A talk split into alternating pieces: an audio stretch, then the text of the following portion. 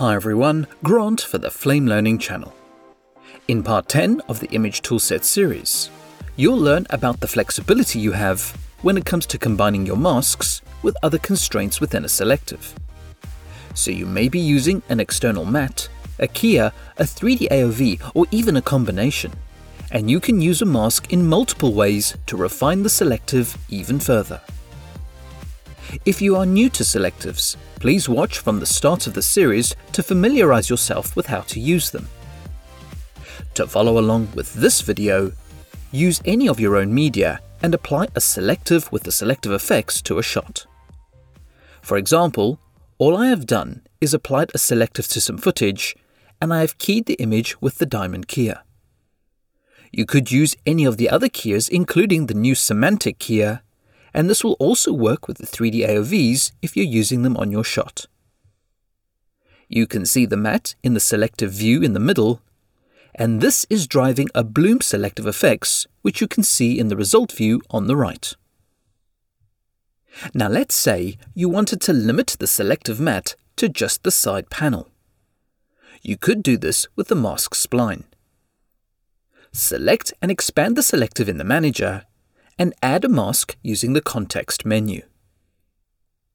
Hover over the selective view and press F8 to see the object view for the new mask. Now go ahead and draw a mask around the side paneling.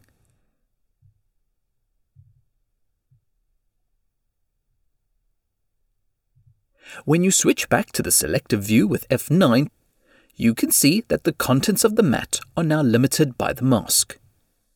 So the default behavior of a mask when it comes to the selective is to limit an existing matte.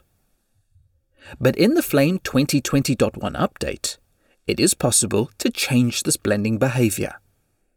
For example, select the existing mask and delete it. Now let's say that you want to surgically remove or add additional parts to the matte instead of constraining the contents with the mask.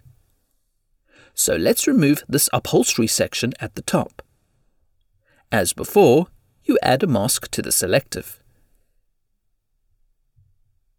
Now draw the mask around the area you'd like to remove.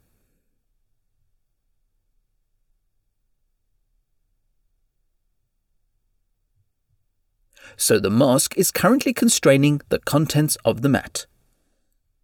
To change this behavior, select the selective and go to the selective controls. Under the Input Matte and Gmask, you will see a blending pull-down menu.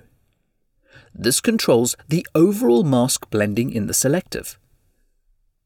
If you change the blending mode to Add, this will fill the mask with white, and the rest of the matte will return. This is great for filling holes up in the matte that could not be done with a key or a 3D AOV. And the same thing goes for removing content as well. Setting the pull down menu to multiply will fill the mask with black, and you can knock out certain parts of the matte you don't want. This is a global mask blending mode within the selective. So if you were to add another Gmask to the selective, switch to the object view with F8, and mask out another part of the image, this mask will also be filled with black. You can switch back to the selective view with F9 to see the selective matte combined with the masks. Changing the blending mode at any point will affect all masks associated with the current selective. So those are the three options you have to control the way masks behave within the selective pipeline. You can constrain a matte, add more detail to the matte, or remove the detail from the matte depending on the input mask blending modes. Don't forget to check out the other features, workflows, and enhancements to the Flame 2020.1 update. Comments, feedback, and suggestions are always welcome and appreciated. Please subscribe to the Flame Learning channel for future videos, and thanks for watching.